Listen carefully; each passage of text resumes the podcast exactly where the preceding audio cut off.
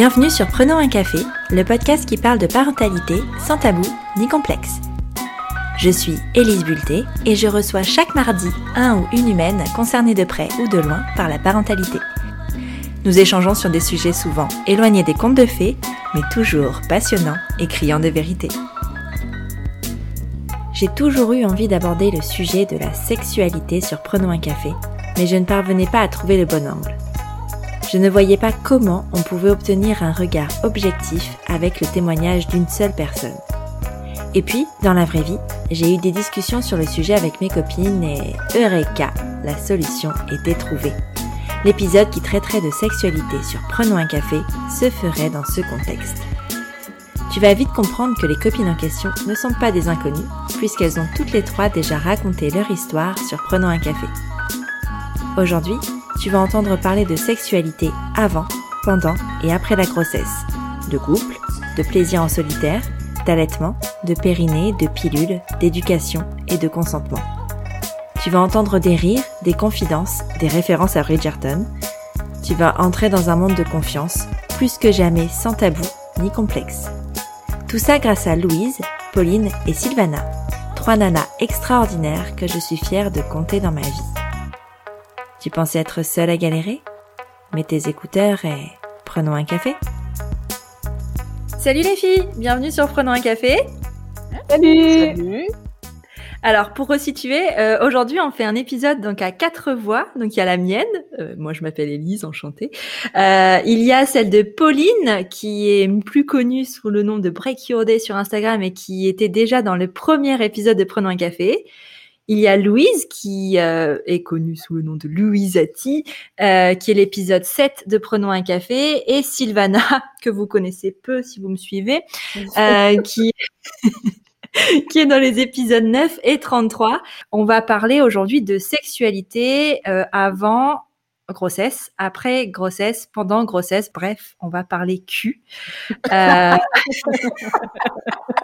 Que vous pouvez déjà, parce que je vous ai à moitié présenté, mais vous présenter succinctement On va commencer par Pauline. Est-ce que tu peux nous en dire un peu plus sur toi, s'il te plaît? Bien sûr. Donc moi, c'est Pauline. J'ai deux enfants. J'ai 33 ans. Je suis mariée et euh, je suis à mon compte. Je suis rédactrice web, community manager en freelance.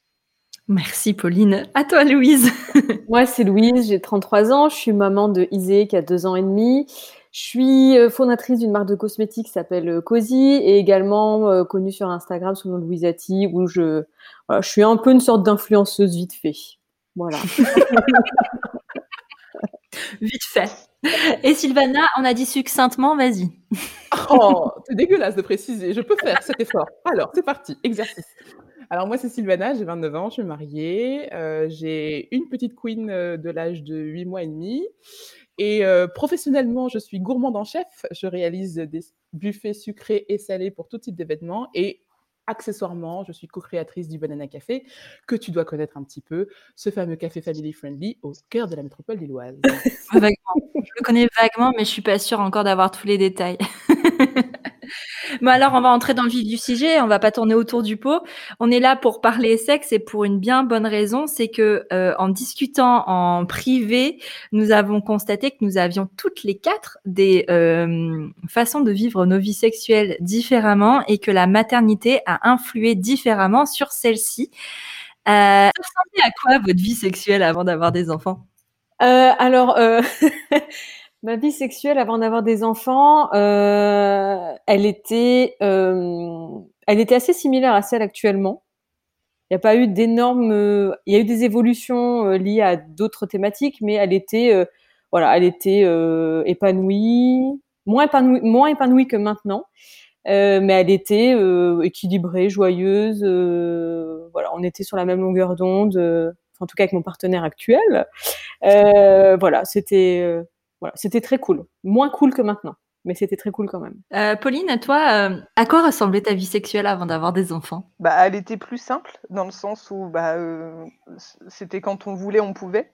Maintenant, c'est, ça demande un petit peu plus d'aménagement, mais, mais pareil, c'était une vie sexuelle épanouie.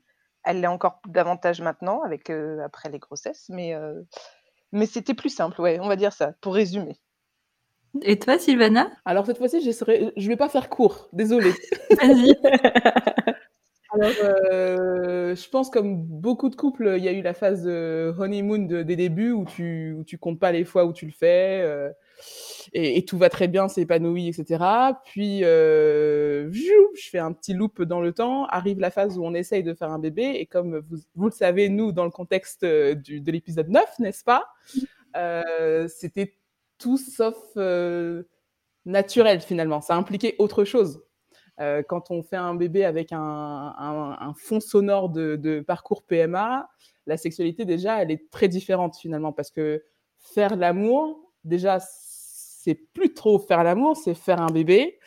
Et euh, il y a une question de performance, en tout cas d'objectif à atteindre. On n'est plus là juste pour le plaisir, on est là vraiment pour, pour atteindre ben, un objectif commun de famille qui est de faire un bébé. Et ça change complètement les, les choses et les lignes dans la libido. Euh, du coup, je, parce que j'entends encore cette phrase euh, quand on disait aux gens, euh, oui, bah là on essaye de faire un bébé. ah bah ça va, c'est cool c'est quand même sympa comme passe-temps. Ah ouais, non, c'est chaud. En fait, euh, tous les. Ta sexualité, quand tu essaies de faire un bébé et que tu n'y arrives pas, elle n'est pas la même. Elle est, euh, elle est timée, elle est euh, au niveau du calendrier. Et du coup, il y a beaucoup de moments où, en fait, euh, tu n'as pas envie de le faire, ce mmh. bébé. Parce que le mois dernier, déjà, euh, tu t'es tout, as tout donné et ça n'a pas marché. Et en fait, tu as cette déception-là à, à, encaisser et à remettre sur le, j'allais dire sur le, la table, mais non, sur le lit en l'occurrence. Euh, du coup, ouais, c'est compliqué. Donc, euh, il y a eu une phase où, où ça a été, enfin, ouais, pas toujours évident, où, où, je le dis très honnêtement, il y a des fois où ça tombe très bien dans le cycle, le petit bâton dit que je suis en ovulation, et en fait, en face, il a juste pas envie ce qui ouais. est normal. il, il, a norm il, a le droit de ne pas avoir envie de, de, de copuler à ce moment-là. Sauf que toi, tu vois ton bâton en mode ovulation, tous les feux sont rouges, tu as pris ta température, tout va bien, et c'est maintenant. Tu le sais que c'est maintenant. Est-ce que tu le fais ou est-ce que tu le fais pas? Est-ce que tu... Tu vois, c'est censé être un moment intime de partage de tout ce qu'on sait, et, là, tu es dans cette euh, réflexion. Euh, ou alors pire encore, quand c'est toi qui as eu euh, les injections, et toi, t'as pas envie, en fait, ce soir-là. Est-ce que tu te forces Est-ce que tu te forces pas? Est-ce que tu, tu pars dans, dans je fais ce bébé dans ces conditions-là ou pas? Bref, toujours est-il que c'était pas toujours évident. Et d'ailleurs, le seul soir où je, sais pertinemment le soir où on a conçu Théa, je le sais, parce que c'est un soir où on avait très, très, très envie et qu'on n'a pas regardé les bâtons de population et qu'on n'a rien regardé. Ouais. Comme quoi. Mais tu vois, justement, c'est important que tu soulignes ce point-là parce que c'est un point que j'allais euh, aussi apporter. Parce que Pauline et Louise, vous, vous n'avez pas eu de difficultés particulières pour concevoir les enfants. Ouais. C'est ça non? Et justement, euh, moi, c'est vraiment le processus inverse de Sylvana. C'était de se dire, euh, juste après, imagine, là, on vient de faire un bébé.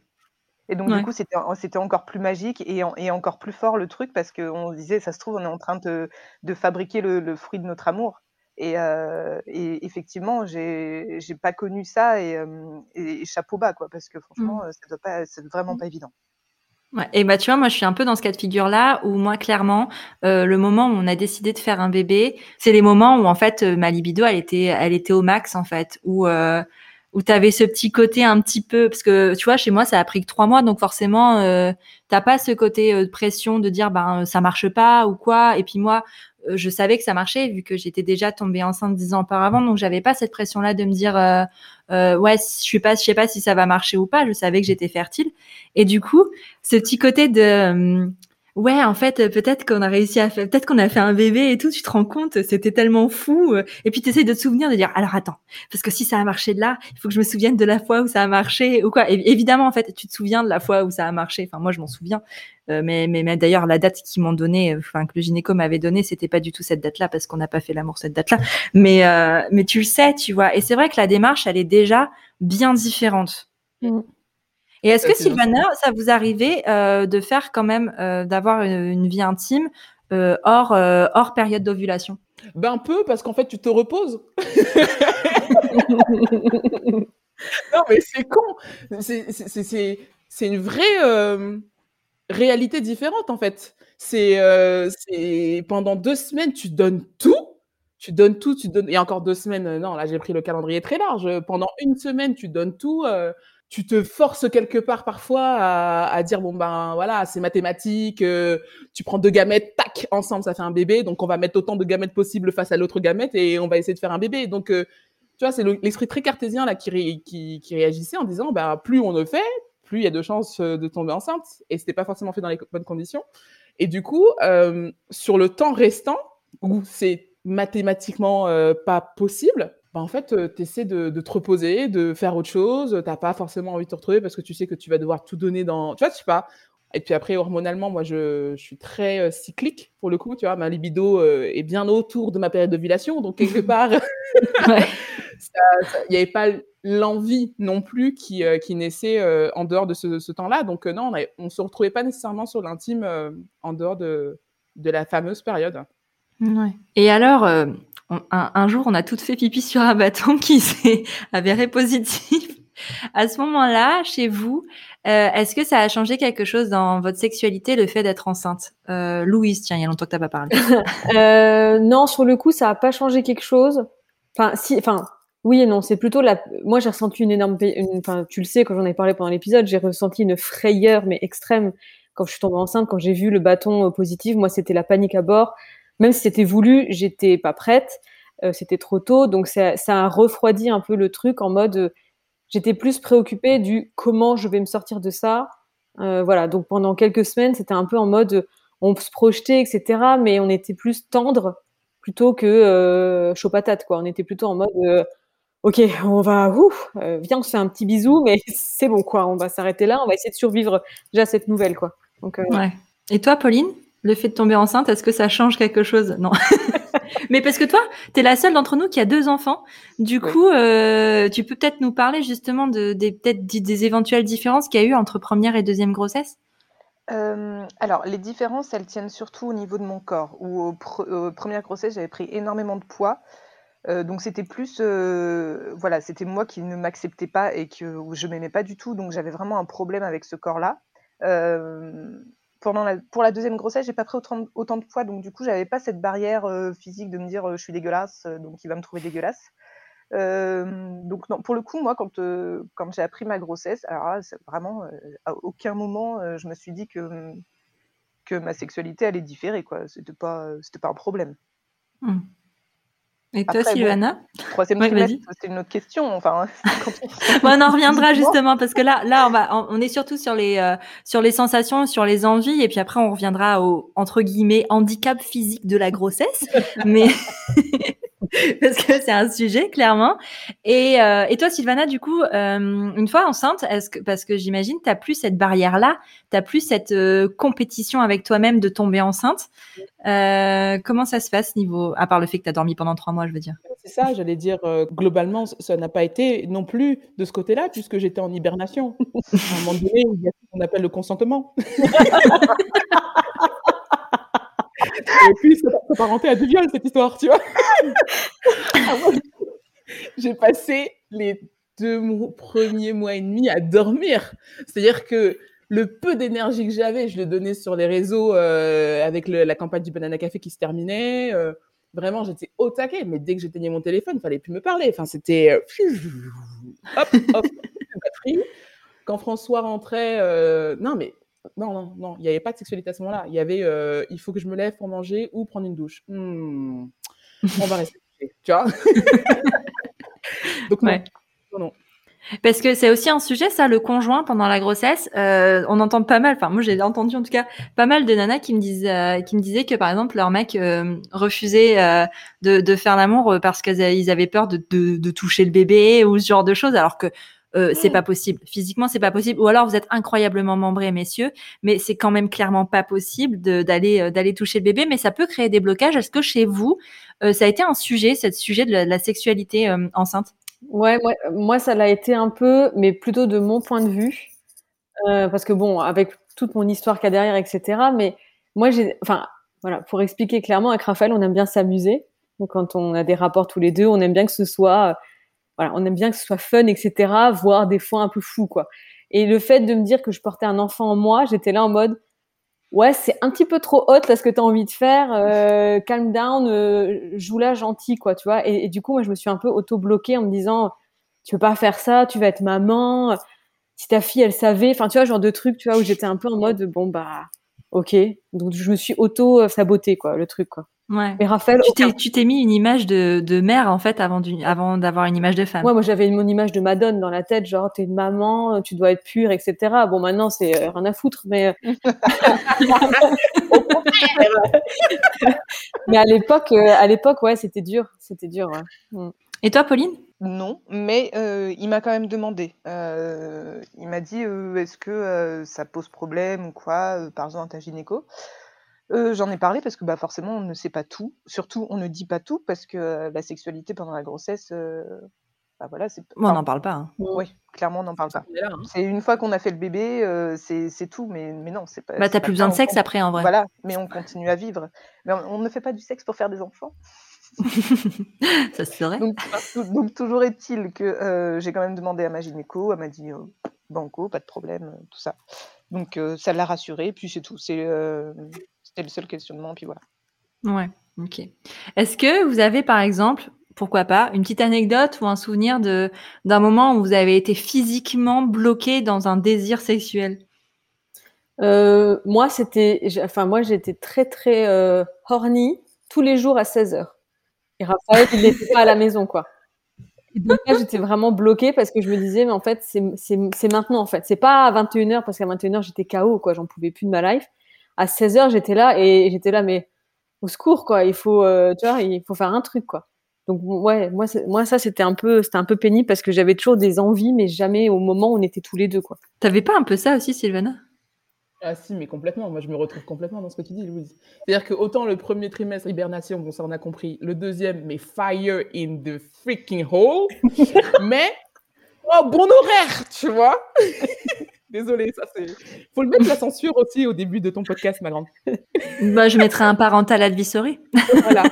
Euh, non, ouais, deuxième, parce que on parle souvent de ce deuxième trimestre comme étant euh, le, le le trimestre de la révélation, euh, de la libido hyper exacerbée, etc. chez les femmes. Alors, euh, globalement, moi, j'ai pas trouvé que, euh, que c'était très vrai. et je mettrais même une nuance, elle était plus exacerbée que d'habitude, mais avec moi. Je m'explique. C'est-à-dire que, alors non seulement il y avait cette histoire d'horaire, de ok, là j'ai très envie, mais il est 14h30, parce que moi c'était 14h30. Il est 14h30, 15h max. Tu vois. Là, il faut, il faut l'homme, mais il est en, pleine réunion. Donc, euh, quand on voit des aubergines, bah, il répond pas, tu vois. Et le problème, c'est qu'à 21h, il est, quand bien même il soit là et moi j'ai envie, et ben j'ai pas envie avec lui. Je sais pas comment m'expliquer. J'avais envie de, de, de, me donner tout cet amour à moi, tu vois. Et j'avais pas cette barrière du fait qu'elle était, euh, bah, que j'étais enceinte ou quoi que ce soit. Non, au contraire. Euh, mais j'avais pas, c'est un amour que j'avais pas envie de partager. Voilà, je, je, ressens un peu comme ça. Et t'en euh, discutais avec lui? J'ai pas assez verbalisé, j'avoue. J'avais peur de le vexer. Ouais. Ah, mais je comprends. Hein. Non, je, je, me m'accrochais à ce, à ce prétexte de ouais, mais j'avais envie à 14h30, t'étais pas là, tu vois. Ouais. Et euh, mmh. je, je tout le, le reste qui était qu'en fait, il aurait il aurait été là à 14h30, peut-être que j'aurais pas eu envie avec lui en fait. Ben moi j'avais des envies et ça pour le coup euh, enceinte mais euh, genre troisième trimestre j'avais très très envie mais je me je me trouvais handicapée dans ce corps en fait je n'arrivais pas à trouver une position confortable. Après moi j'ai pris beaucoup de poids pendant ma grossesse j'ai pris 20 euh, kilos plus plus mais et, et en fait j'arrivais pas à trouver quelque chose de soit j'étais mal à l'aise soit ça me faisait mal enfin j'ai jamais j'arrivais pas à trouver une position confortable pour y arriver enfin pour être, enfin pas pour y arriver, c'est pas une performance, mais pour être euh, bien dans le truc. Du coup, je, je me m'auto-censurais et je dis bah non, c'est pas grave, on fera après. Bon, sauf qu'après, je savais pas qu'après il y avait euh, tout ça. Hein. c'est que je m'étais imaginé non, mais c'est bon quand elle sera, quand, quand, quand le bébé sera né, que je serai plus enceinte, ça ira mieux. Et c'est vraiment, c'était une croyance, vraiment, c'était bah quand j'aurais pu ce ventre en fait qui prend trop de place pour me, pour avoir, pour me, donner de la liberté dans mes mouvements, ça ira mieux. J'étais persuadée de ça. Alors, nous, euh, ce que tu fais penser à un truc, euh, le troisième trimestre, euh, tu étais bloqué physiquement. Alors, moi, euh, j'ai pas pris beaucoup de, kilos, donc franchement, j'étais assez. on me voyait danser tous les jours sur Insta, donc j'étais assez mobile. Par contre, l'autonomie nous a fait faire marche, arrière là-dessus. C'est-à-dire qu'on on est arrivé à un stade de communication, justement, intra-utéro dans ce trio qui est papa, maman, bébé, où euh, c'était complètement lunaire. Euh, François arrivait à la déplacer euh, presque par la pensée. il posait sa main sur le dos. Et... Non mais je déconne pas, Louise. c'était un vrai truc en mode mais de Yoda, tu vois. c'était un bordel. On n'y croyait même pas nous, mais vraiment ça marchait. Il posait sa main sur mon dos, elle venait se coller à lui. Enfin, elle réagissait instantanément. Et à un moment donné, c'est lui qui m'a dit non, mais là, par contre, c'est un peu chelou. mais du coup, justement, euh, la nana qui vous, enfin, c'était nana ou mec, je sais pas, qui vous faisait l'autonomie, elle vous a pas dit que potentiellement c'était cool que vous fassiez, que vous fassiez l'amour parce que euh, Théa pouvait sentir que vous étiez connecté, amoureux ou heureux, ou j'en sais rien, tu as un truc comme ça? Bah, Le problème, c'est qu'il y a eu le Covid et qu'en fait, on avait assez, comment expliquer ça? On a eu assez de connaissances pour euh, rentrer en communication avec notre fille. Euh, avant le cinquième mois, je dirais. Après, il y a eu le confinement. Et du coup, toute cette période-là qu'on aurait pu euh, vraiment euh, euh, exprimer avec l'aptonome en rendez-vous, etc., a été complètement occultée. Et j'avoue qu'on est passé à autre chose. Voilà. Mais nous, on est resté avec ce. bah, en fait, non, là, on fait pas l'amour qu'à deux, quoi. Donc, c'est très, très, très bizarre. non plus au troisième trimestre. Oui, je suis en train de dire qu'on a quasiment pas fait l'amour euh, en neuf mois. Oh bah... bah... oui, mais en même temps, c'est la réalité de beaucoup de, de personnes en fait, et c'est pour ça, je, je, trouve ça intéressant de faire ce podcast avec des personnes qui vivent la sexualité différemment, parce qu'en fait, ça montre qu'il n'y a pas de règles, et ça c'est important. Qu'il y a des femmes qui font l'amour pendant neuf mois pendant leur grossesse, pendant qu'il y en a d'autres, enfin des femmes, des couples, euh, pendant qu'il y en a d'autres qui ne le font pas du tout, et c'est ok en fait. Il n'y a pas de, c'est pas une course à la performance, c'est c'est surtout une écoute de soi, une écoute de son couple, et, et d'être en harmonie avec soi-même. Moi, ça me dérange pas parce que je suis pas quelqu'un de de très euh, porté sur la sexualité en soi, j'en ai pas besoin pour euh, pour m'épanouir particulièrement. C'est cool, j'aime bien. Euh, quand ça, quand on quand on quand on se rencontre sexuellement, euh, j'aime bien. Mais en soi, moi, c'est quelque chose avec, sans lequel je peux vivre et je sais que c'est pas le cas de tout le monde, n'est-ce pas, Pauline? Tout à fait. Non, on peut. Bah, non, mais c'est vrai pour moi, c'est primordial, mais c'est pas qu'une affaire de, de sexe en tant que tel. C'est vraiment une manière de communiquer que j'ai avec lui à part entière j'ai besoin de ça parce que, par exemple, quand je suis, voilà, quand j'ai mes règles et que je suis en période où j'ai pas très envie et qu'il y a deux trois jours qui se passent et, et c'est pas, enfin, je sens que genre on, se vénère, on, on, se tape sur le système mutuellement, mais parce que c'est comme ça, c'est notre rythme et on, on décharge nos, vraiment les, notre énervement ou si on a si, ouais, si on se fight ou quoi, c'est vraiment, on communique énormément de, de cette. C'est ouais, c'est une communication des corps et, euh, et j'en ai, on en a besoin vraiment pour notre équilibre, quoi. C'est comme ça. C'est vital. Mais c'est ça. Donc c'est vraiment une affaire de, de, couple et de, et de sensibilité par rapport à ça, et c'est et c'est ok. On va passer maintenant à la période postpartum parce que moi pour le coup je vous expliquais, je pensais que une fois que mon bébé serait expulsé et que voilà j'aurais attendu un mois j'allais être au taquet parce que j'allais plus avoir ce gros ventre. Il s'est avéré que ce n'était pas le cas, parce que déjà je n'avais plus de périnée et honnêtement ça, euh, ça, ça compte dans la sexualité. Le périnée c'est essentiel parce que sans périnée pas d'orgasme, donc vraiment aucun intérêt, hein, vraiment aucun intérêt à la sexualité. Mais euh, enfin en tout cas pour ma part. Euh, comment vous, vous avez vécu cette période de postpartum? Est-ce que vous avez eu envie, ce désir d'une vie sexuelle euh, assez rapidement après la naissance? Comment ça s'est traduit chez vous? Louise, vas-y. Euh, alors moi, c'était assez compliqué. alors bon, moi, j'ai eu une césarienne. Mais euh, bizarrement, le lendemain de ma césarienne, j'étais debout, j'étais en pleine forme. Enfin, je faisais le ménage dans la salle de, enfin, dans ma chambre d'hôpital. Enfin, c'était du délire. Hein. Bon, j'étais dans un autre. Qui fait le ménage après avoir accouché Non, mais moi, j'étais dans un autre. j'étais en, en, comment dire, en syndrome post-traumatique, donc j'étais complètement, euh, voilà, à la ramasse. Et, euh, et donc moi, à l'époque, la Louise d'avant, c'était la pression, la pression, la pression. Euh, si t'as pas refait l'amour après avoir un mois après avoir accouché, euh, t'es pas une meuf qui assure quoi. Ton couple c'est de la merde, etc. Donc clairement, j'avais pas du tout envie. J'étais en début de dépression postpartum et je le savais pas trop. Donc j'étais encore dans ma période. Il faut absolument qu'on le fasse vite. Et je me souviens, j'avais pas du tout, du tout envie. Et Raphaël ne m'en parlait même pas parce qu'il savait que c'était pas le moment. Et même lui, enfin, il était hyper respectueux quoi que ce soit.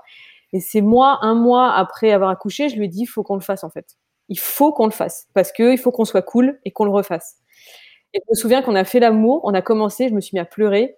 Je lui ai dit, écoute Raphaël, on arrête, j'ai l'impression d'être violée. Je lui ai dit, je ne suis pas d'accord avec ce qui se passe en fait. Je l'ai choisi, mais je suis pas d'accord. Donc on arrête en fait. On arrête. Tu ne me touches plus. Je ne te touche plus. Et euh, on se reparle comme moi j'aurais décidé. Et on a recommencé à avoir des rapports euh, à trois mois, trois mois après l'accouchement. parce que je l'avais décidé. Parce que, en fait, en fait j'ai eu une sorte de révélation à ce moment-là. Je me suis dit, en fait, mon corps, je l'ai trop mal mené dans toute ma vie. Et en fait, il m'a donné un enfant, euh, il m'a aidé à accoucher, il s'est remis super bien après. Enfin, le truc, mon corps, c'est un warrior. Et je me suis dit, plus jamais je lui manquerai de respect. Donc maintenant, je fais l'amour quand j'en ai envie, quand je l'ai décidé. Que voilà, c'est comme ça que ça va se passer maintenant. Et donc, en fait, j'ai re de nouveau eu une libido trois mois après l'accouchement. Et à partir de là, tout est rentré dans l'ordre. Euh, toi, Pauline, du coup, ça s'est passé comment? Alors, après Oscar, ça a été atroce parce que l'accouchement s'est enfin, il s'est tellement mal passé que enfin le, la libido tout ça c'était mais à 15 000 quoi déjà j'ai essayé de survivre hein, tant bien que mal et, euh, et après éventuellement mais à aucun moment je me suis mis la pression. Alors, je me suis à, aucun moment je me suis dit il va falloir qu'on se remette en selle Marcel parce que voilà, euh, vraiment c'était clairement dès que l'envie revient et vraiment je, jamais je me suis mis la pression avec ça. C'était hors de question. Pour, moi c'est magique et il fallait que ça le reste quoi. Donc donc non non on a laissé le temps au temps et, et de la même manière à aucun moment l'époux s'est montré pressant en, exigeant quoi que ce soit ou en me disant ça commence à faire. Non, non, il fallait que mon, corps il se, remette tout simplement. Euh, ceci dit, j'avais très peur de l'après. Euh, est-ce que ça serait mieux? Est-ce que ça serait moins bien? Ça, c'était quelque chose qui m'angoissait parce que nécessairement, ton corps, il a changé. Tu peux pas le nier. Il s'est passé un truc. Euh, même si tu veux que ce soit comme avant, ça sera pas comme avant. Et, c'était plus cet inconnu qui, m'angoissait, mais pas de me dire il faut que tu, refasses l'amour à un mois, à deux mois voilà, j'attendais que mes hormones se remettent, que mon corps se répare, euh, euh, et, voilà. Et puis on a un petit être humain quand même, faut pas l'oublier. Hein, faut pas l'oublier qu'on ne dort pas, qu'on a à peine le temps de manger, donc euh, de faire l'amour, je vous en parle même pas. C'est clair. Et, avec Elisa, ça a été, enfin, quand tu as accouché ton deuxième enfant, ça a été pareil? Ah bah non, là du coup, c'était, je dirais, trois semaines, un mois. Enfin, quand, c'est revenu un peu en gros, ils disent ça à la maternité euh, parce que euh, je me rappelle, c'est autant pour Oscar, je me posais pas la question parce que je ne pouvais clairement pas, mais je me rappelle et euh, que quand je suis allée voir ma gynéco après avoir accouché, et je lui ai dit en mode je suis, je suis dégoûtée, quand est-ce que je pourrais refaire le Et elle m'a dit oh là, mais vous pressez pas, hein, c'est trois semaines, il faut laisser le temps, tout ça. Et effectivement, c'était ça, la, la, libido est revenue à ce moment-là, ouais. Et alors toi, Sylvana? Euh, Nous, on s'était pas du tout mis la pression.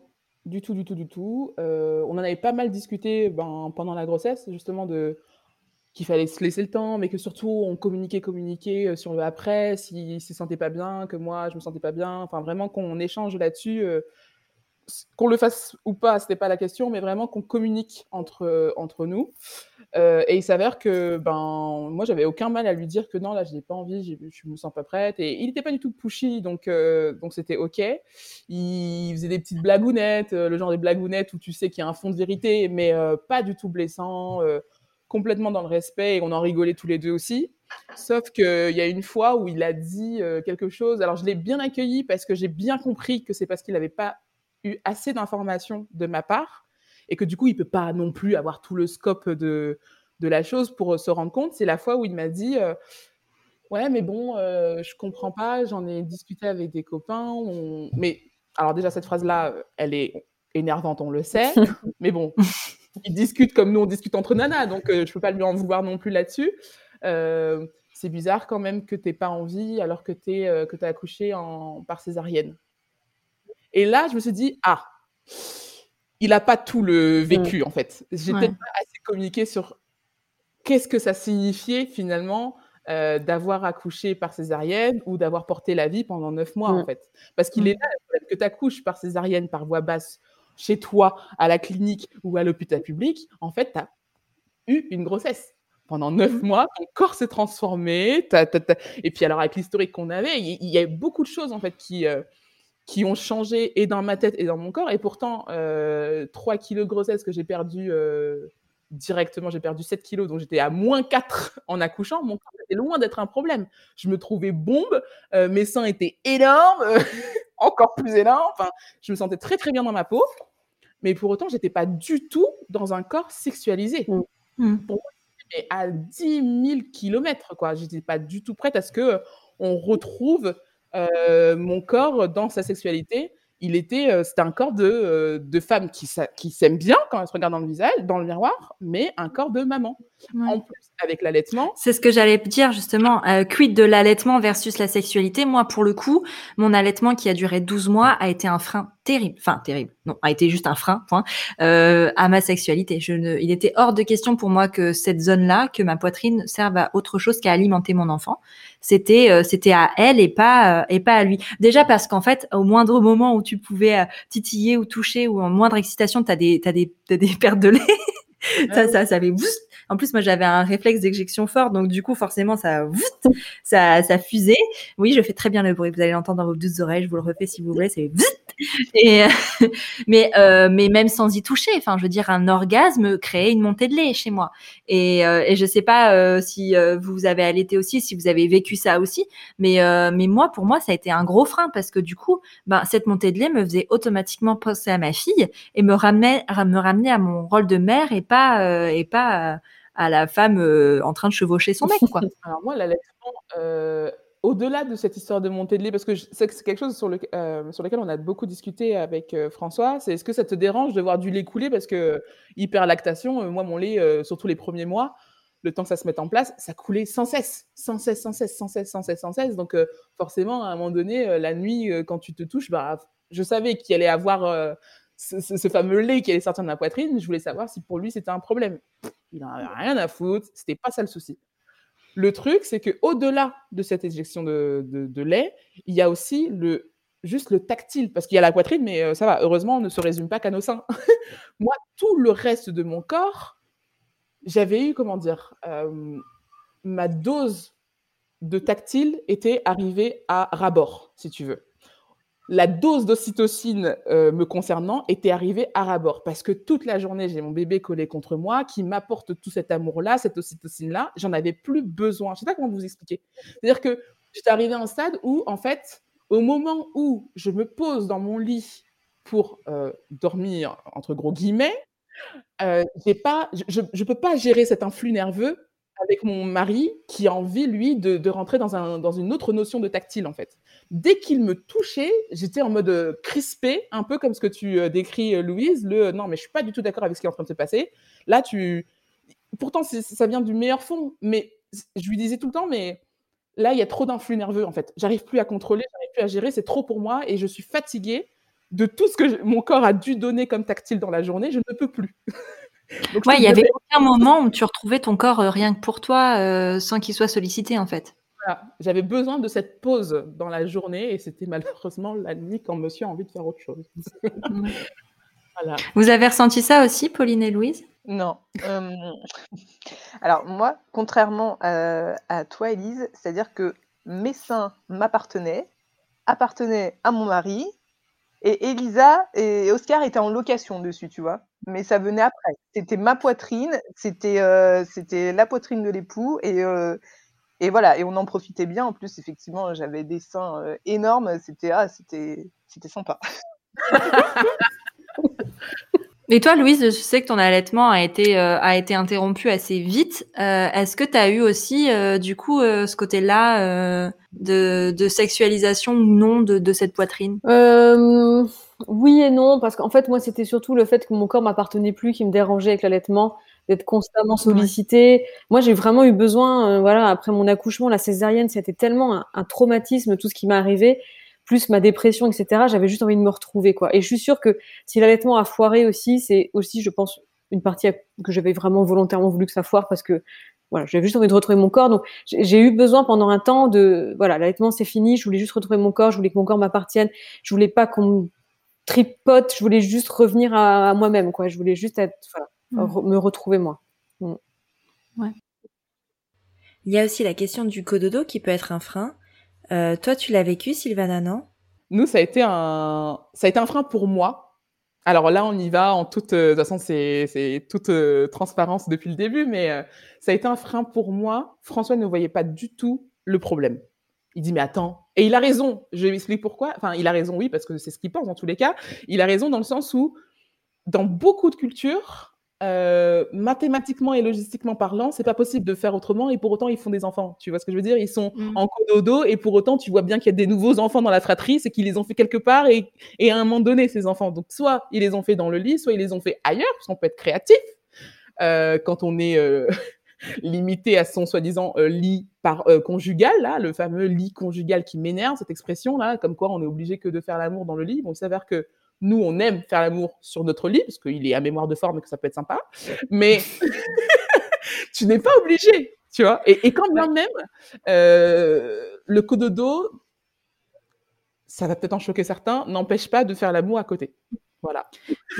Et à l'inverse, euh, le lit n'est pas que conjugal en fait, et c'est ok de dormir avec ses enfants. À l'inverse aussi. Et Parce ça que c'est n'empêche vrai pas que du tout, du tout, du tout la libido de dormir avec ses enfants. Mm. Je peux vous dire que ces deux derniers mois, j'ai fait cododo, cododo, et que ça n'a jamais été aussi olé olé. Donc, euh...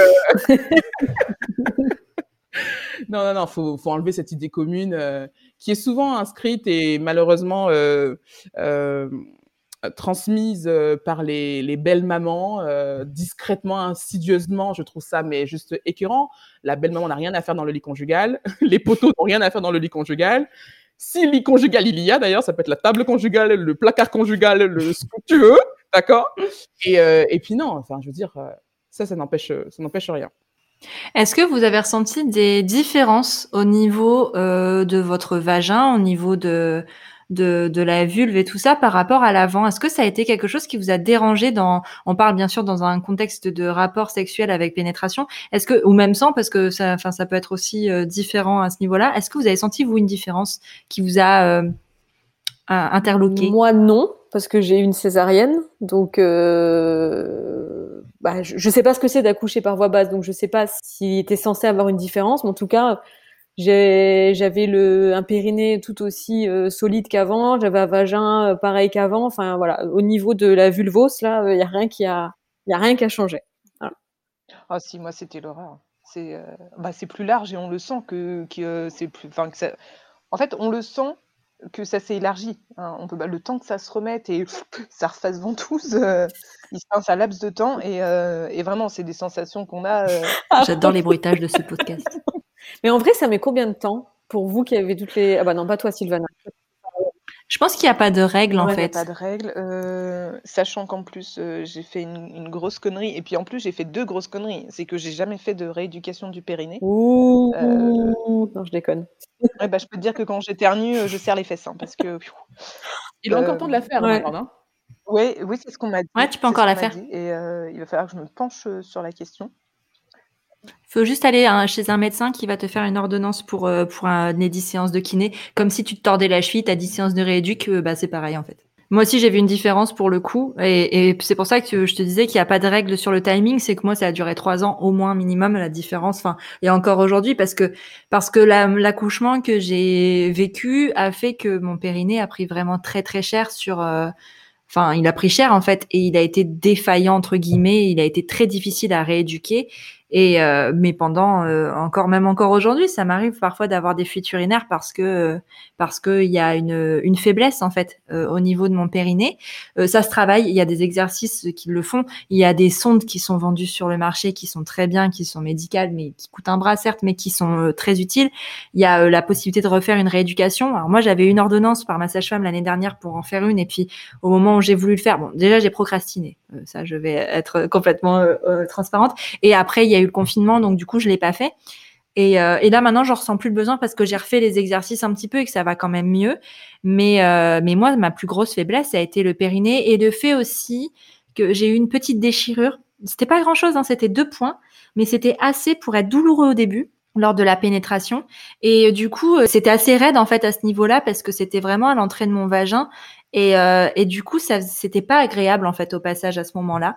Donc moi, c'était vraiment les deux points qui ont été difficiles sur une sur la, reprise la reprise de la sexualité et notamment le périnée parce qu'en fait, vraiment le périnée s'il est tout tout relâché, enfin l'orgasme est vraiment très difficile à à atteindre en fait parce que ben c'est de la contraction musculaire quand même de tout ça. Il y a des terminaisons nerveuses et de la contraction musculaire et donc du coup quand euh, c'est c'est pas euh, c'est pas optimal bah du coup ça ça marche pas comme ça et donc au bout d'un moment tu dis ben je sentais pas grand chose et il y a aussi ce côté un peu élargissement. Enfin, c'était pas très agréable pour moi le sexe avec pénétration. Moi, j'ai eu deux épisiotomies en plus.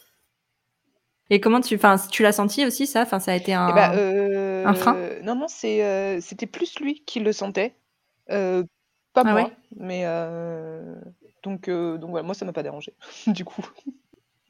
Vous disiez quasiment toutes euh, que vous vous sentiez bien mieux dans votre sexualité aujourd'hui qu'avant avoir eu des enfants. Est-ce que vous sauriez Moi, je pense que c'est lié à plusieurs choses. Euh, déjà, le fait d'avoir gagné une confiance en moi lié au fait que mon corps était capable de, bah, de faire un enfant, quoi, déjà.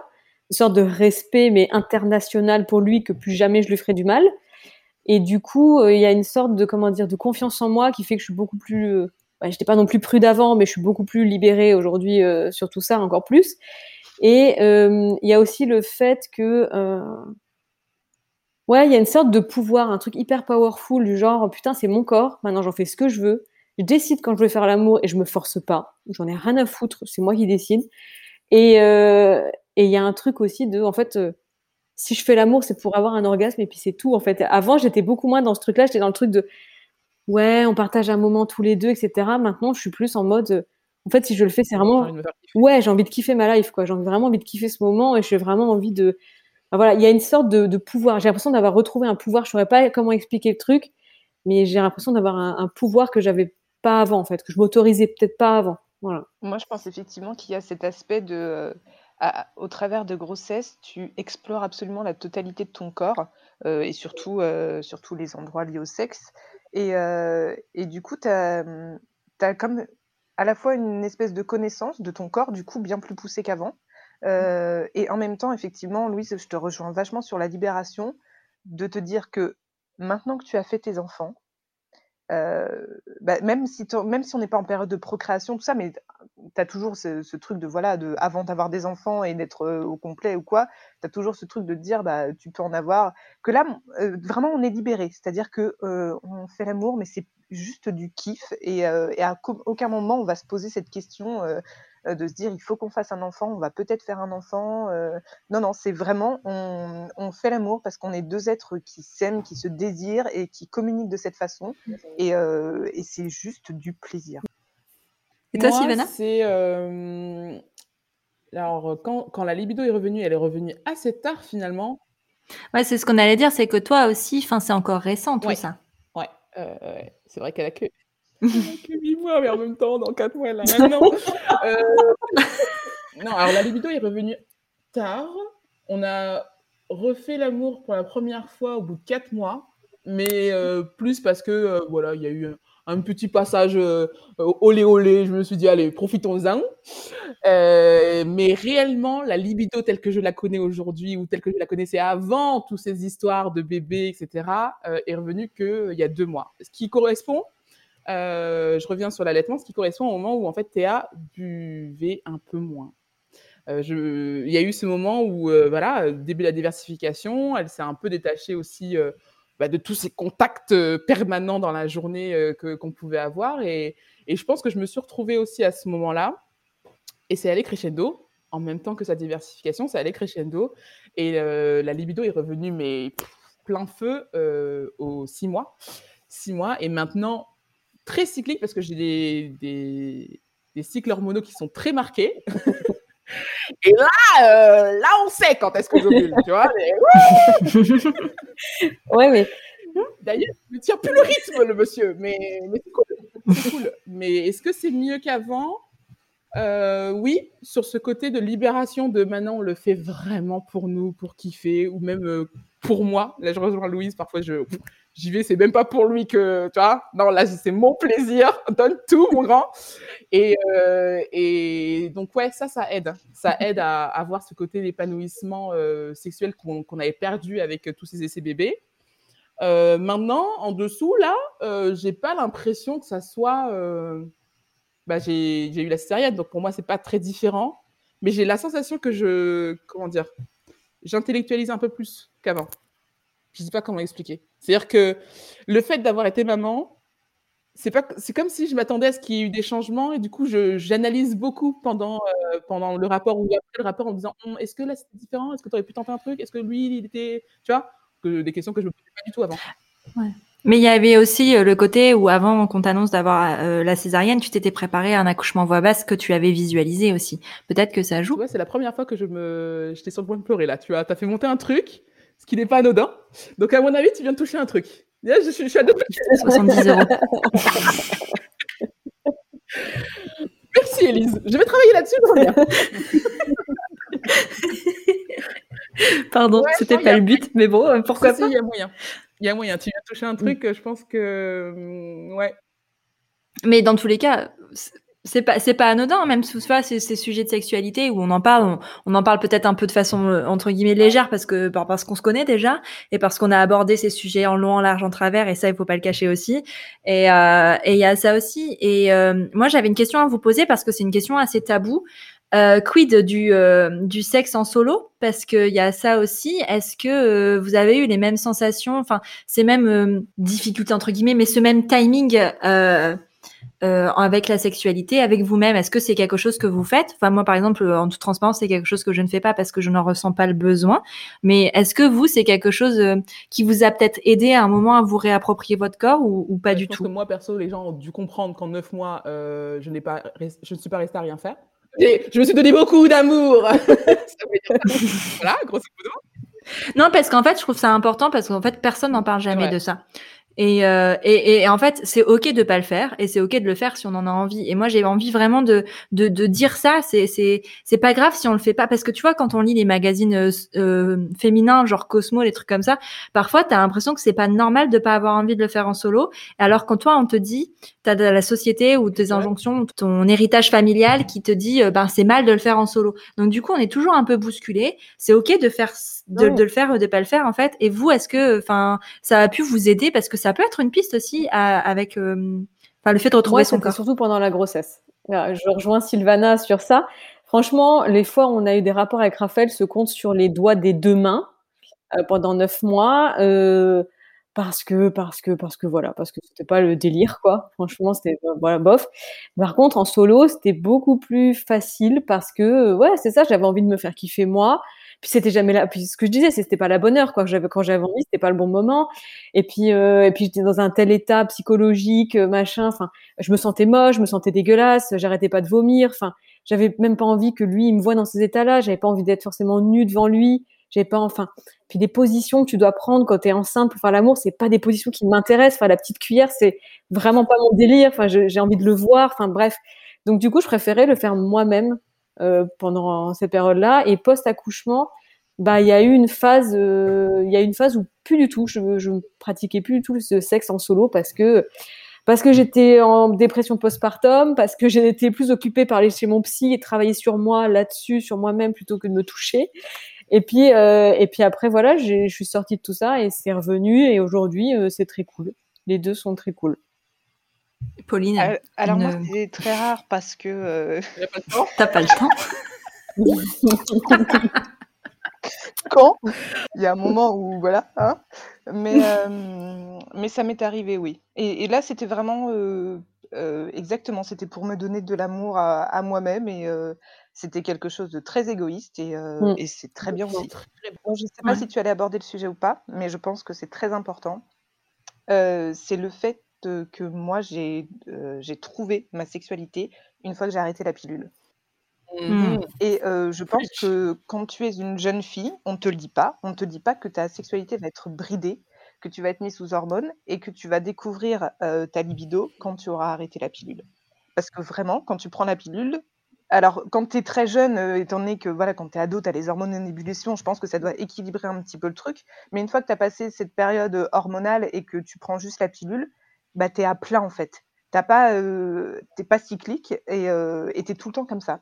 Moi, une fois qu'on a décidé de, faire Oscar et que j'ai arrêté la pilule, ça a été une révélation, vraiment. C'est donc, et je pense qu'il faut le dire que qu'on a une libido qui, qui est cyclique, que c'est normal et surtout que que la libido sous, sous pilule, ça, ça, ne pas.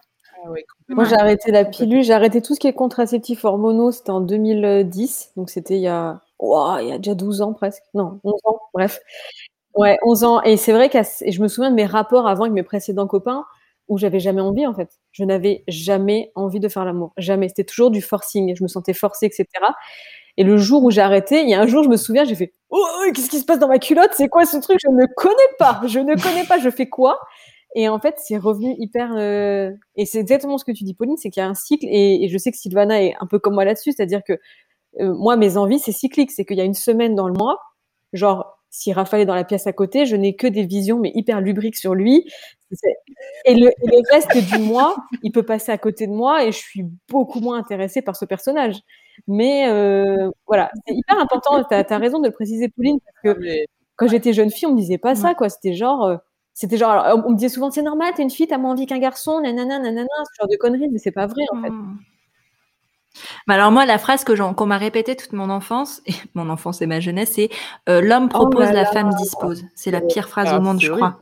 C'est horrible. Alors qu'en fait, la notion qu'on voulait m'inculquer, je pense que c'est une notion de consentement et avec le recul, oui, c'est ça qu'on voulait m'inculquer. Sauf qu'aussi, moi, on m'a appris en fait, en gros, que c'était pas à moi de d'aller vers euh, la personne euh, vers qui voilà c'est pas à moi de proposer c'est pas à moi de dire j'ai envie de faire l'amour c'est pas à moi de et, et c'est comme ça que j'ai été éduquée et je pense que c'est aussi pour ça qu'aujourd'hui j'ai ce rapport là à la sexualité que j'en ai pas spécialement besoin parce que ben voilà, j'ai été éduquée euh, de cette façon-là et que j'ai pas l'envie de m'en affranchir et que j'en ai pas. Voilà, il y a, y a plein de choses hein, qui rentrent en compte. Mais je pense que ça, c'est ce qu'on apprend en tant que en tant que qu'enfant ou en tant que jeune euh, cadeau. C'est ça, ça, ça a un gros impact en fait sur la sexualité en général. Et aussi, moi, ce qu'on m'a appris, c'est que de pas de pas commencer ma vie sexuelle sans contraception parce que parce qu'il y avait cette peur de, de tomber enceinte. Alors c'est drôle parce que je suis tombée enceinte sous contraception quand même. Hein, ça m'a pas empêché de tomber enceinte à 20 ans par accident. N'empêche que c'était ça pour moi. C'était ce côté j'ai pas le droit de proposer et en plus euh, faire l'amour, ça pouvait donner des bébés euh, automatiquement. Donc c'est pas le même rapport que quand tu as euh, cette éducation. Et je trouve aussi que même dans l'éducation de la société, une femme qui a des besoins, qui dit qu'elle a des besoins, qu'elle a des envies, c'est tellement mal vu, c'est tellement tabou. Encore il y a quelques mois, je parlais de ça avec un, homme dans mon entourage qui me disait non mais les femmes vous n'avez pas les mêmes envies que les hommes. Mais n'importe quoi, en fait, c'est exactement la même chose. C'est juste que pour vous, c'est euh, démocratisé, que vous ayez envie tout le temps et que vous en parliez tout le temps et que vous soyez là, euh, la, verge à l'air, etc. Mais euh, nous, non, non, nous, on doit être douce, on doit être câline. Et puis, euh, puis même dans les séries, je faisais le rapprochement la fois avec une série que je regardais, mais la femme, elle est toujours dans la délicatesse, elle est jamais dans le, elle est dans le don, dans l'ouverture des jambes, dans le truc de. Ouais. Sauf dans tu vois, dans la... les femmes sont censées recevoir. Tu vois, il y a un truc comme ça qui est hyper gênant. Genre, euh, tu verras jamais trop une série où la nana elle est là, elle va voir son mec, il dit écoute, là j'ai trop envie, tu viens, c'est maintenant, et bim, et mm. c'est, tu vois, non, c'est toujours dans. Si, avec Californication. Ouais. ouais, et souvent, ceux qui font, les personnages qui font ça dans les séries, c'est des grosses biatches qui sont trop méchantes. Oui, c'est vrai, c'est ça. Du coup, il y a un imaginaire où t'es pas une, une, fille bien si tu as des envies, si t'es sexualisée, etc. Et à l'inverse, il y a ce côté vachement en pression de mettre, euh, de, de dire que les hommes ont des besoins plus euh, plus forts que les femmes, et c'est notamment cette pression que, que les femmes peuvent ressentir, par exemple, bah, après l'arrivée d'un bébé, ou tout simplement elles peuvent pas dire non. Parce que c'est l'homme qui met la pression derrière en disant ouais ben quand même là ça fait ça fait un mois euh, que tu as accouché, c'est bon, comme ce côté ben ce que tu as pu la, la, discussion par exemple que François a pu avoir peut-être avec ses copains de bah peut-être que là c'est bon, enfin euh, et de pas se pencher vraiment sur les désirs. Et donc ça fait que beaucoup de femmes se mettent la pression sur ça, mm. sur ce retour entre guillemets à la sexualité, de parce qu'elles as ce devoir conjugal. Mais ça c'est une notion qui est inculquée depuis tellement longtemps, qui fait qui fait partie de de nos de ouais, de notre culture, ce truc-là de ben de ouais de, de devoir conjugal. Mais c'est un devoir conjugal de la femme vers l'homme. Et euh, et voilà donc il y a cette pression de de ben il faut faire l'amour parce que lui il en a besoin. Mais en fait c'est pas vrai, ça n'existe pas le besoin de l'homme de faire l'amour, pas plus que le besoin de la femme. Ce sont des désirs mais pas des besoins. Et ça tu vois c'est un truc que moi je croyais que c'était comme ça avant d'avoir ma fille justement, avant d'accoucher etc. J'avais cette idée là parce que mon éducation, parce que mes anciens petits copains, parce que euh, parce que tout ça et en fait euh, en fait, ça fait du bien de trouver quelqu'un avec qui tu peux communiquer et, exprimer les choses. Et souvent, je trouve que pour en parler avec certaines copines à moi, elles ne savent pas, elles n'osent pas exprimer leurs envies, leurs besoins avec leurs compagnons. Et pour, je pense à quelqu'un très précisément dans ma tête qui s'est forcé à avoir des rapports avec un mari plus ou moins assistant, très très insistant euh, après l'accouchement, quelques semaines après, et, et, et j'étais mal parce que parce que parce qu'elle a pas pu dire ce qu'elle ressentait parce qu'elle avait peur, parce que enfin voilà, et c'est dur, je trouve. Bah, il faut dire aussi que nous, toutes les quatre, on est quand même dans des relations où la communication est très fluide, où, euh, où il y a de l'échange, où il y a euh, de la connaissance de l'un et de l'autre et du respect des besoins de l'un et de l'autre. Et c'est pas le cas dans toutes les relations, malheureusement. Mais euh, le message, moi, que je voudrais aussi faire passer aujourd'hui, c'est qu'il n'y a pas de pression et que, en aucun cas, pour n'importe quelle raison, on n'a pas à, se forcer. En fait, il n'y a pas de, il n'y a pas de, de date il n'y a pas de on, s'y est pris trop tard ou il n'y a pas de on l'a refait tard, il n'y a pas de on l'a refait tôt non plus. Il n'y a pas il n'y a pas de normalité aussi. Parce que non, il n'y a pas de ouais, complètement. Euh, Mais je pense que c'est ce qu'on voit au travers de nos quatre témoignages, c'est qu'à aucun moment on, a fait les choses de manière similaire, on s'est juste écouté et c'est ça qui prime. Surtout quand on parle de sexualité a priori. Ah bah, mais la notion de consentement, enfin le consentement, c'est quand même hyper important. Et, euh, et, on a tendance à parler de consentement, tu vois, quand on pense euh, quand on pense viol par un inconnu, mais le consentement au sein du couple, c'est hyper important. Enfin, le viol conjugal est plus courant que le viol euh, que le viol par un inconnu dans sous un pont. Enfin, je veux dire, ça c'est hyper c'est anecdotique comparé au nombre de viols en fait en France chaque jour. Et, et ça Enfin, ça, on en parle peu parce que finalement, euh, quand on dit non, quand on pense non, et que la personne en face de nous ne nous écoute pas, c'est pas un besoin qu'il a, c'est un viol. Et ça, faut pas l'oublier en fait. Mm. Et euh, on parle là depuis tout à l'heure de, de, de besoin, de désir, de choses euh, qui, qui plaisent, mais c'est aussi ça la sexualité, c'est qu'il y a un moment où en tant que femme, on est libre de disposer de notre corps quand on le veut, quand on en a envie, et qu'à aucun cas, quand on se sent prête aussi, en aucun cas on a à se forcer, que ce soit avec notre conjoint après un accouchement, que ce soit euh, même euh, même pendant la procréation, tu vois, parce que les difficultés à enfanter, ça peut être ça aussi, mine de rien. T'en parlais tout à l'heure, c'est vrai que tu disais que parfois on se force, mais en vrai, euh, finalement, tu devrais pas avoir à te ah forcer. oui, non, mais complètement, complètement. Ça devrait être beaucoup plus fluide que ça. Mais, euh, mais ouais, enfin, je trouve ça hyper important d'aborder tous ces sujets, tous ces, toutes ces variantes de la sexualité, et, euh, et c'est assez, euh, assez chouette parce que du coup, chacune d'entre vous a expérimenté beaucoup de choses de la sexualité, euh, des, sentiments, enfin de, de ce côté je n'ai pas envie ou de ce côté j'ai très très envie, de l'expérimentation solo. En fait, ce qu'on a à retenir de cet épisode, c'est ça, c'est que en fait il n'y a pas de normes en sexualité, il y a autant de, de personnes sur terre que de sexualités différentes et que la communication en couple c'est la clé. Qu'il n'y a pas euh, il y a pas mieux que ça. Enfin en tout cas moi c'est ce que je ressens de, de, de vos témoignages et, et de, de, du mien aussi c'est que la clé à chaque fois a été la communication avec l'autre. Et, et l'écoute de soi en fait. L'écoute de se reconnecter à son corps à ses besoins ses envies et, euh, et de se dire que c'est ok d'avoir des envies qui sont cycliques aussi. Surtout en tant que femme on sait qu'on est cyclique qu'on est lié bah voilà euh, je vais faire un peu ma sorcière, mais on, est, on est lié à la lune, etc., au cycle du corps, etc. Donc, c'est ok des fois d'avoir envie une certaine partie du mois et pas le mois suivant. Et puis, c'est ok d'avoir envie 14 fois par jour aussi. Et puis, c'est ok de pas avoir envie pendant six mois. Enfin, il n'y a pas de norme, en fait.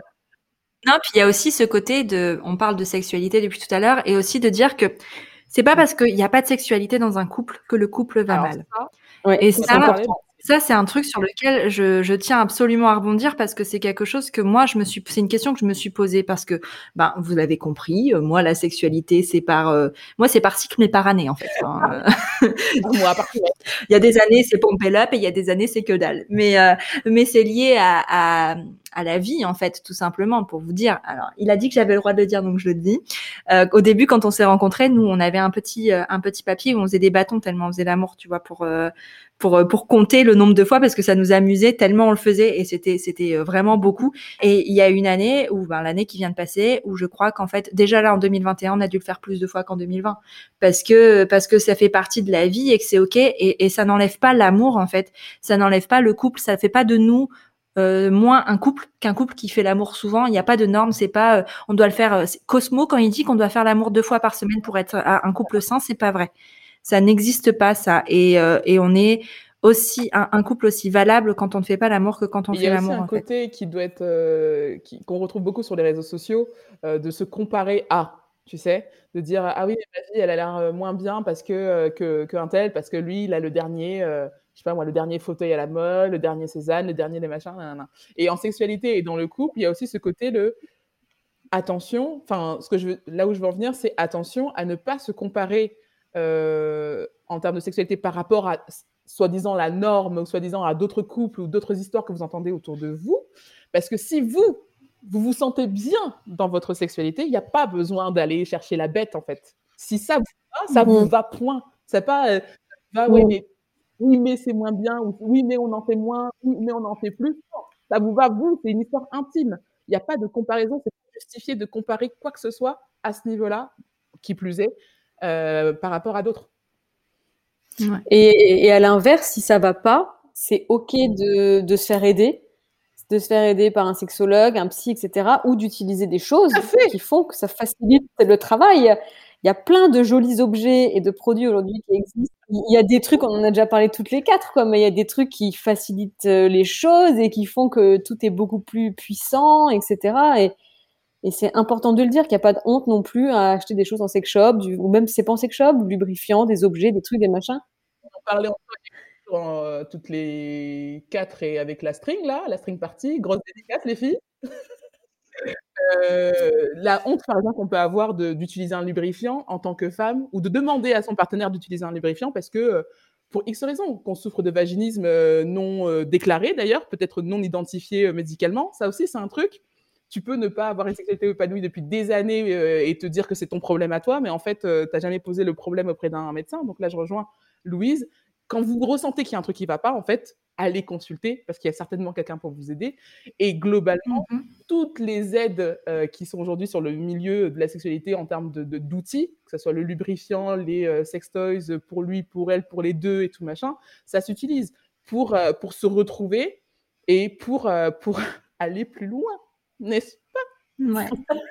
ouais, complètement. Et puis au-delà, enfin, sur le côté la, le sexologue, si euh, vraiment on sent qu'il y a un truc qui nous bloque et qu'on ne sait pas euh, d'où ça vient ni pourquoi et que ça nous rend malheureux, mais mais c'est comme les. Enfin, je veux enfin c'est un psychologue. De toute un, sexologue, c'est un, psychologue qui a une spécialité en sexologie. Mais euh, allez-y en fait. Et il n'y a pas de mal à ça. Il n'y a pas de tabou à ça. Ça peut être des consultations qu'on fait solo. Ça peut être des consultations qu'on fait en couple. Il n'y a pas de mal à aller voir quelqu'un.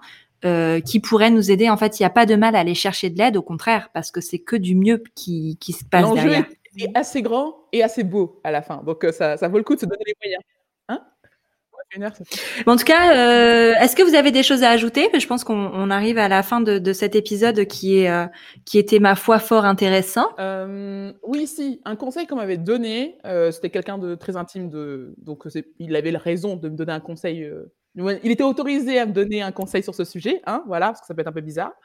Euh, au tout début, vraiment postpartum immédiat, on m'avait conseillé, cette personne m'avait conseillé en fait de euh, plutôt que de, se poser des questions avec sexualité, euh, avec pénétration ou pas, de juste se retrouver en tant que partenaire, en tant que couple, dans son mmh. lit ou dans son, tu vois, un endroit cocooning nu pour, tu vois, se retrouver, se reconnecter sans qu'il y ait plus en fait. Et juste se dire, ok, tu vois, avoir ce petit moment de méditatif et de conscience. Bon, je, là, je fais la sorcière comme, euh, comme Louise, mais juste se poser en fait dans son lit avec son homme ou sa femme ou machin euh, et se dire, ok, là, on est bien, on se, on se retouche, on se recontacte, on se reconnecte avant de passer à toutes les étapes qu'on connaît de la résexualité euh, florissante.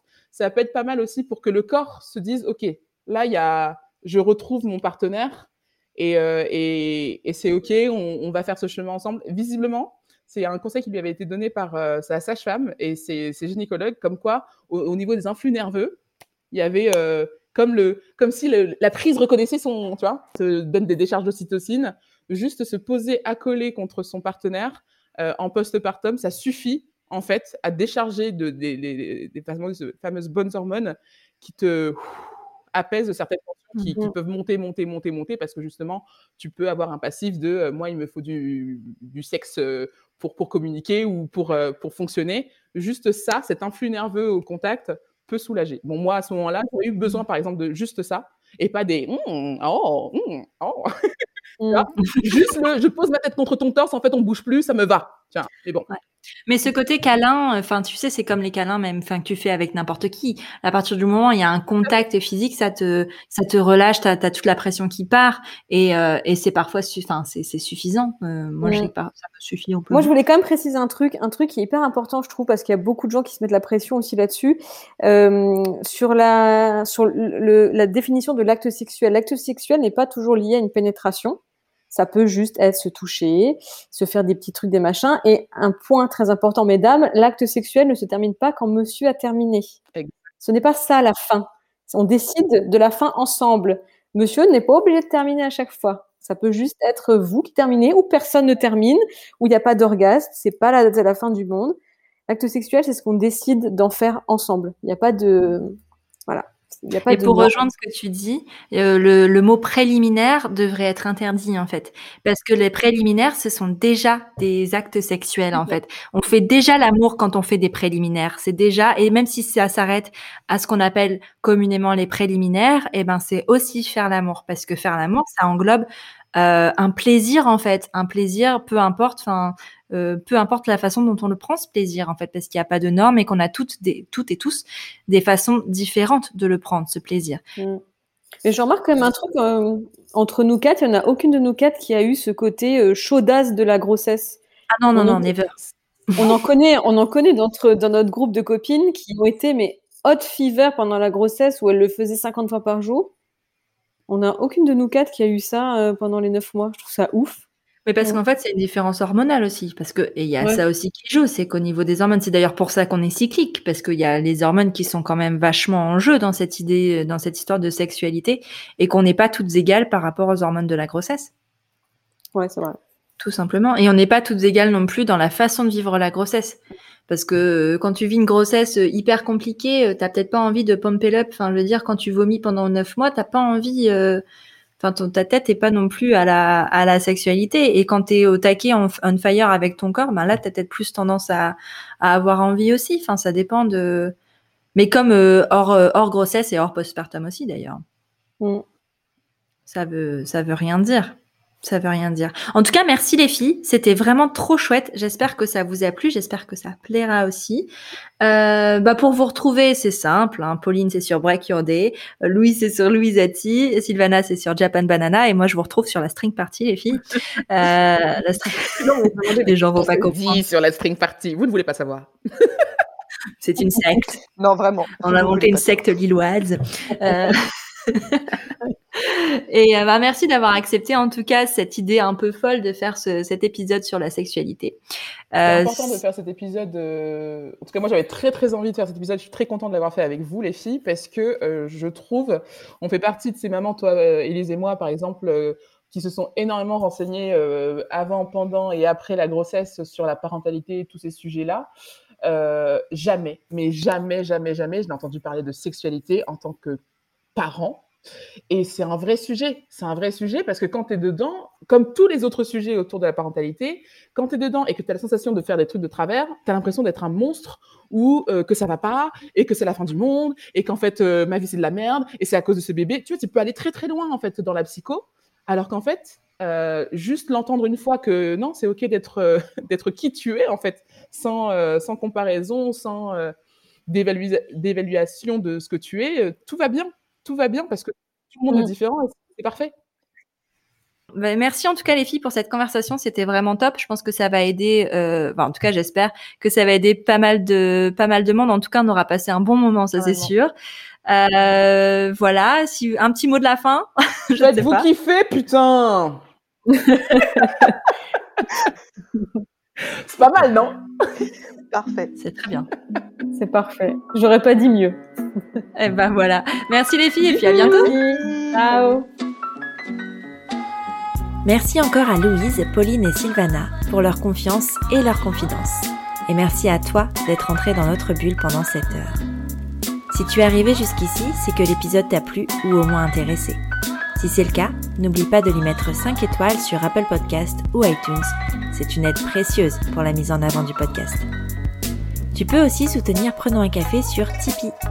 J'ai très envie d'emmener le podcast encore plus loin, mais pour ça, j'ai besoin de toi. Alors si le cœur t'en dit, tu peux entrer dans l'aventure avec quelques euros. En échange, de nombreuses contreparties trop sympas t'attendent. Un merci tout spécial à Justine, Cécile et Nadia qui soutiennent Prenons un café ce mois-ci. Pour faire comme elles, rendez-vous sur la page Tipeee de Prenons un café.